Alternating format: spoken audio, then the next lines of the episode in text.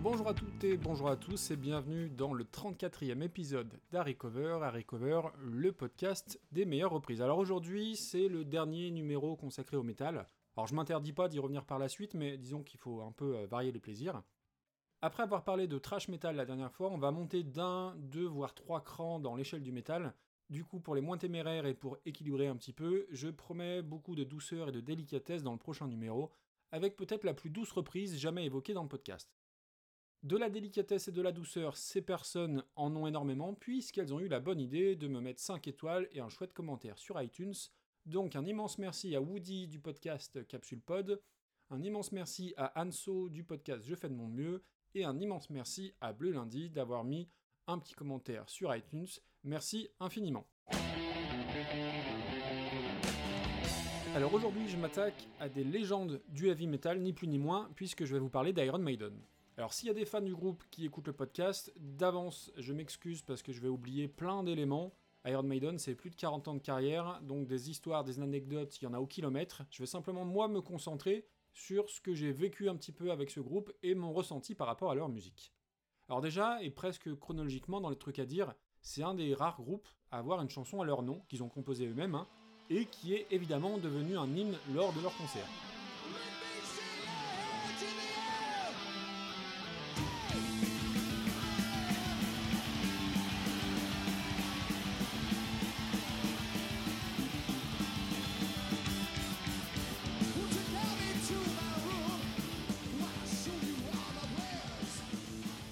Voilà, donc pour commencer, la chanson Iron Maiden, chantée par Iron Maiden, présente sur l'album Iron Maiden. Alors on n'est pas du tout dans le trip euh, euh, égocentrisme, hein.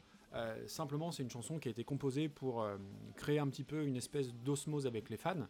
Au passage, si vous avez d'autres exemples en tête de groupes qui ont composé une chanson à, leur, à leur nom, je suis preneur parce que j'y ai réfléchi en préparant l'émission et j'ai pas trouvé d'exemple. Donc si vous avez des idées, faites-le moi savoir sur, sur Twitter. Euh, le premier souvenir moi que j'ai d'Iron Maiden, c'est euh, cette espèce de décalage entre l'image et la musique. Je m'explique. Quand j'étais gamin, j'allais souvent chez un, chez un copain dont le grand frère écoutait exclusivement du heavy metal, et dans la chambre du grand frère, les murs et le plafond étaient tapissés de posters d'Iron Maiden. C'était les pochettes d'albums, c'était les affiches de concerts, et je trouvais ces, visuels absolument effrayants, hein. donc à chaque fois avec la mascotte Eddie, hein, sorte, sorte de monstre qu'on retrouve sur toutes leurs pochettes d'albums. Et moi qui ne connaissais pas leur musique, qui n'écoutais pas trop de métal à l'époque, je me disais que leur musique devait être absolument inaudible, ça devait être la musique du diable, etc. etc. Vraiment, vraiment ça, faisait peur, quoi. Les visuels euh, d'Iron Maiden, faut se remémorer à l'époque que c'était super, super effrayant. Et le jour où j'ai écouté ça, eh ben, euh, j'ai trouvé qu'il y avait un vrai décalage entre euh, la violence véhiculée par les images et la musique qui est somme toute assez accessible finalement. Alors, pour ceux qui ne connaissent pas ils jugeront euh, par eux-mêmes si euh, cette musique-là est accessible, mais je trouve qu'il y avait vraiment un décalage entre l'image véhiculée et entre la musique. L'autre aspect qui euh, accentuait ce décalage-là, c'est le nom du groupe. Iron Maiden, c'est quoi? C'est la Vierge de Fer. Et la Vierge de Fer, alors c'est pas Margaret Thatcher, hein, la, Vierge de Fer, c'est un instrument de torture qui était une sorte de, sarcophage dont le couvercle est constitué à l'intérieur de, de pics en fer et qui se refermait donc sous le poids de la malheureuse victime. Donc tout ça crée un gros gros décalage entre l'image et la musique du groupe.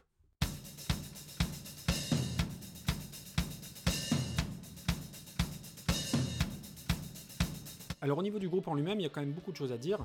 Déjà, je posais la question dans un précédent épisode euh, sur les groupes qui, entre-temps, avaient changé de chanteur. Est-ce que ça entravait, oui ou non, leur succès et leur carrière?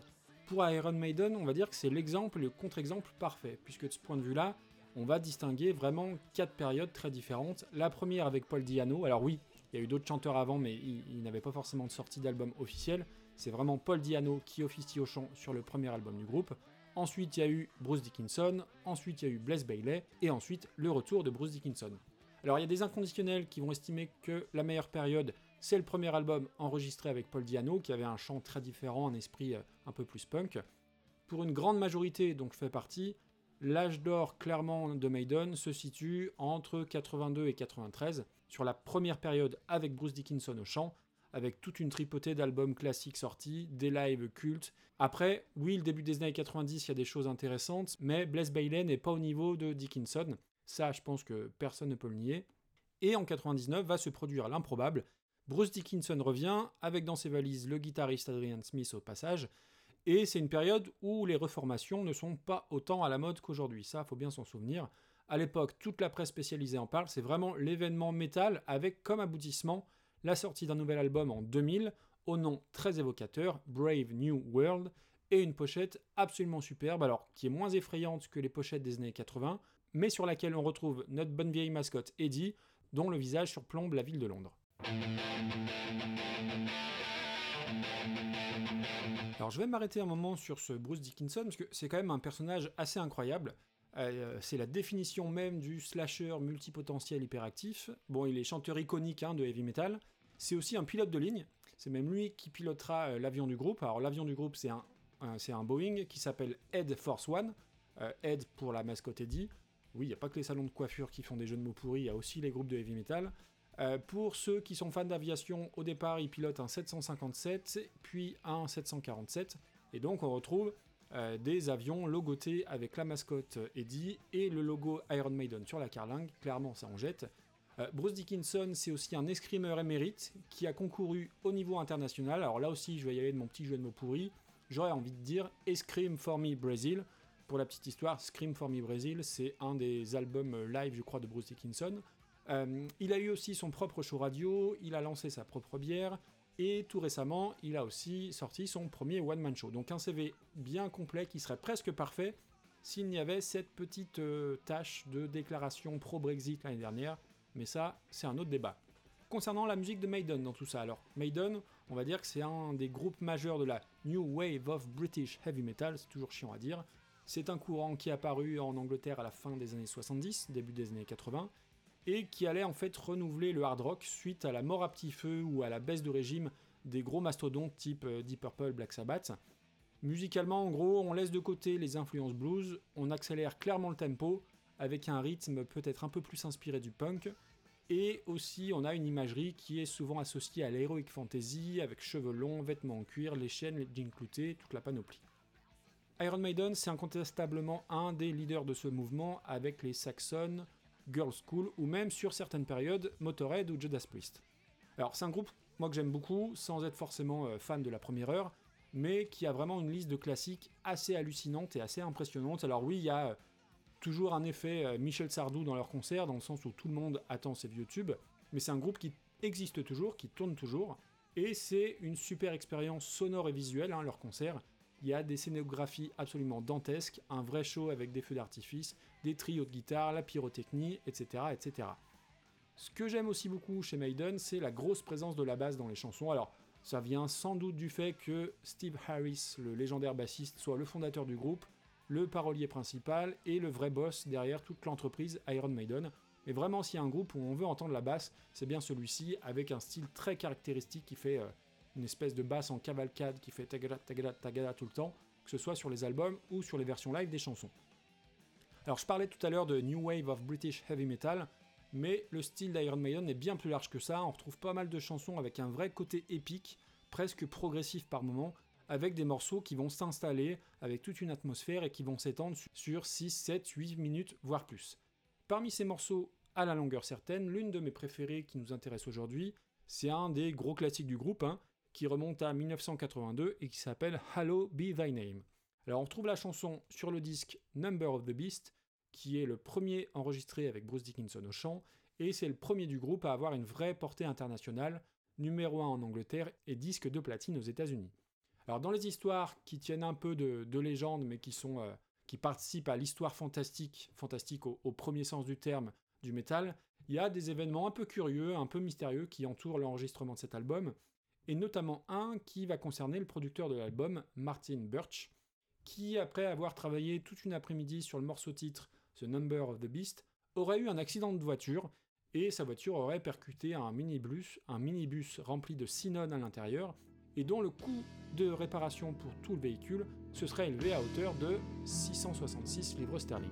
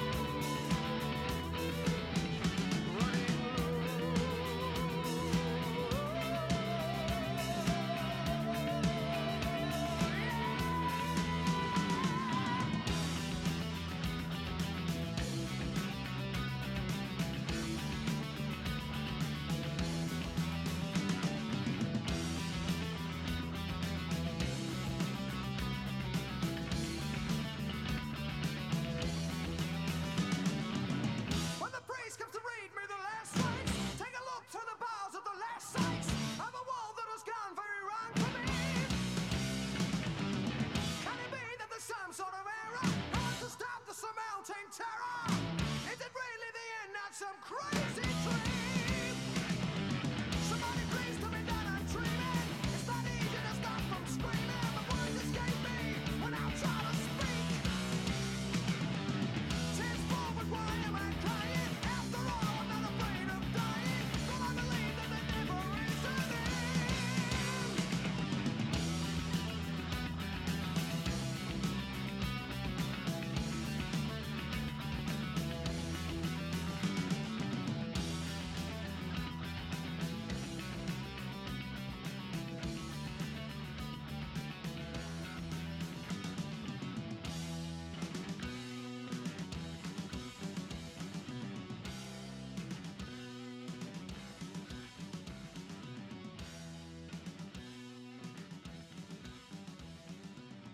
Voilà, ça c'est un court extrait de Hello Be Thy Name.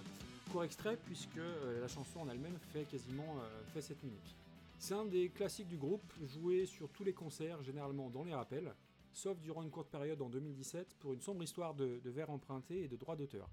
C'est un titre qui, musicalement, propose beaucoup beaucoup de choses. Il y a une ambiance très épique tout le long du morceau, avec toutes ces lignes de guitare qui se mêlent, se chevauchent dans des riffs vraiment bien foutus la grosse basse qu'on entend tout le long du morceau façon, façon cavalcade. Les différents passages instrumentaux sont géniaux, que ce soit les changements de rythme, les breaks. Vraiment, il y a tout pour avoir un hymne heavy metal qui reste pourtant, je trouve, super accessible et qui a inspiré des dizaines de générations de musiciens. Alors, ça fait partie des classiques souvent repris par pas mal de groupes de métal. Euh, il y a Machine Head notamment, dont j'ai parlé dans le numéro 16, ou Dream Theater, autre groupe que j'ai évoqué dans le podcast, qui régulièrement ont joué Hello Be Thy Name. Et c'est donc là qu'on va parler d'un autre groupe et qu'on va parler de chatons égorgés qui vomissent du sang en faisant des incantations à Satan. Alors plus sérieusement, euh, je vais, oui, vous diffuser du black metal. Rien que cette petite phrase, c'est déjà une petite victoire en soi. Si vous êtes resté jusque-là, et à plus forte raison, si vous n'êtes pas connaisseur de métal, euh, ça veut dire que vous êtes curieuse et curieux, et qu'en musique, c'est une grande qualité nécessaire quant à l'ouverture vers d'autres sonorités, notamment le black metal, et qui permettent aussi de sortir de, notre zone de confort. Donc cette reprise, euh, elle a été faite par un groupe qui s'appelle en français euh, Berceau euh, de la saleté. Alors une fois encore, en matière de métal, le français n'est pas très efficace. En version originale, ça nous donne Cradle of Filth. Ça a quand même un peu plus de gueule et un peu plus de, panache, si je puis dire. Pour être honnête, jusqu'au bout, je n'ai jamais trop écouté de métal extrême, et ce groupe-là, bah, c'est une des rares exceptions. On est donc sur du vrai black metal, et pour donner une image, une échelle et une comparaison, euh, disons que si on est au supermarché du métal, Metallica va être dans les premiers rayons, un peu en tête de gondole, bien visible et qui fait de l'œil à, tout le monde. Qu'en allant un peu plus loin dans les allées, on va découvrir le trash avec les euh, Slayer, Anthrax dont je parlais la dernière fois. Et eh bien pour Cradlefields et le black metal, on va aller au sous-sol de la boutique, dans une pièce très sombre, pas complètement aménagée, pas complètement terminée, euh, où il n'y a pas forcément de fenêtre, ni forcément de lumière. Alors pour euh, continuer sur cette euh, comparaison, on va dire que le black metal, c'est un peu le rayon porno dans Feu les vidéoclubs, c'est-à-dire qu'on est très loin dans le magasin, pas forcément accessible pour tout le monde, et surtout préserver des regards non habilités ou non autorisés. Voilà un peu pour planter le décor du black metal d'une manière générale, et de Cradle of Filth. Alors ils sont anglais, et on est clairement dans l'imagerie un peu stéréotypée, euh, vampire, torture, maquillage outrancier, teint blafard, esprit gothique et décadence baroque, hein, au contraire d'Iron Maiden, qui étaient, on va dire, plus, plus light. Là, pour Cradle of Filth, les visuels de leurs pochettes, les t-shirts et autres sont tout à fait explicites et en adéquation directe avec le degré de violence de, leur musique. Alors comment je suis tombé là-dessus? En fait, il faut revenir au lycée où moi je débute mon éveil dans, dans, le rock et dans le métal. Et j'ai un pote un jour qui se ramène avec sur lui un t-shirt euh, Cradle of Filth bien trash. Pour le coup, pas trash metal, mais juste trash. Avec euh, sur son bras une petite scarification faite euh, au compas ou avec une lame de rasoir, je, je, sais pas tellement. Avec l'inscription Cradle of Filth. Et là, il me dit Waouh, il faut absolument que tu écoutes ça, ce groupe est génial, etc. etc. Bon, je vois son bras, je vois les dessins sur le t-shirt, je dois avouer que je suis moyen partant. Euh, surtout qu'à l'époque, moi, euh, le trash, Metallica, ça me semble déjà à l'extrémité de ce que je pouvais tolérer en termes de musique. Mais bon, à cette époque, je lis pas mal la presse spécialisée, et il y a une couverture de, Hard Rock Magazine qui détonne et qui m'interpelle, puisqu'elle associe sur la même photo André Matos, qui est le chanteur d'Angra, hein, c'est un groupe de métal que j'écoute beaucoup à cette période, et euh, on y voit donc Danny Fields, chanteur de Cradle of Fields, donc ils font une commune, et dans le magazine, il y a une espèce d'interview croisée, et je m'aperçois qu'il y a beaucoup de choses en commun entre les deux groupes, qui sont pourtant très très éloignés sur le papier. Alors oui, petite, euh, petite parenthèse, les amateurs de métal le savent, mais le métal au sens euh, très large, c'est peut-être le genre musical le plus varié, avec énormément de mouvements, de courants, de sous-genres, qui sont tous très différents les uns des autres, que ce soit en termes d'ambiance, de look, de sonorité, d'influence, etc. Et donc je creuse l'interview, et mon pote de l'époque me prête donc euh, un de leurs albums qui s'appelle Dusk and Her Embrace, et l'album est à peine sorti, on est en 96, et le disque est présenté dans un coffret en forme de cercueil. Alors c'est assez glauque, mais l'objet était en soi plutôt, euh, plutôt très bien foutu. Donc j'écoute, et je dois dire que sans tomber red dingue du disque, eh ben il y avait déjà pas mal de choses plutôt intéressantes.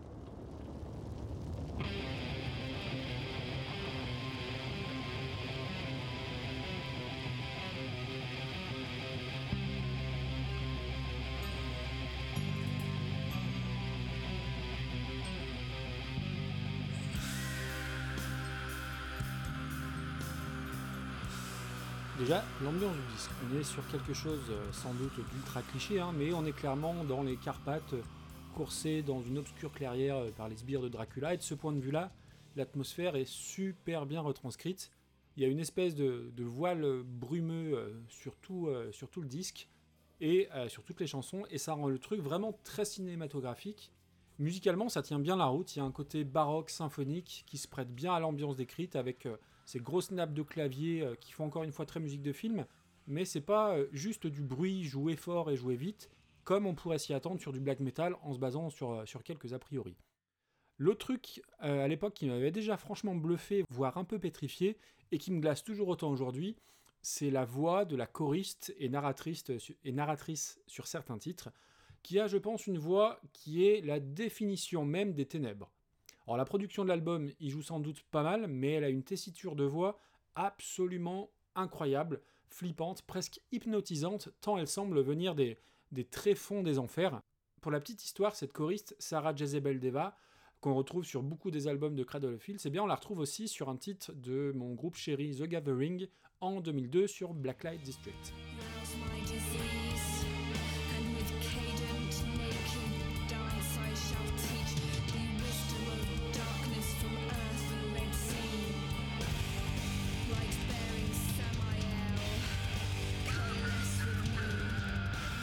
Après, outre la voix de la choriste Sarah Jezebel Deva, il y a la voix de Danny Fields, et oui, c'est une voix qui est extrêmement particulière. Alors, on est en termes de style, donc je le dis, hein, sur du black metal symphonique. Le symphonique, je l'ai expliqué vite fait juste avant, avec ses nappes de clavier, ce, côté baroque, ses compositions orchestrales très, très marquées. Mais c'est surtout la voix du chanteur qui va du coup définir un peu leur musique comme du black metal. Alors sans rentrer dans les détails des multitudes de styles et de sous-genres euh, propres au metal, Là où dans le métal classique, on va avoir bien souvent du chant clair, alors qui peut être agressif, hein, mais qui va être clair, euh, comme par exemple chez Iron Maiden, là on va être sur du chant extrême qui va être crié, voire hurlé.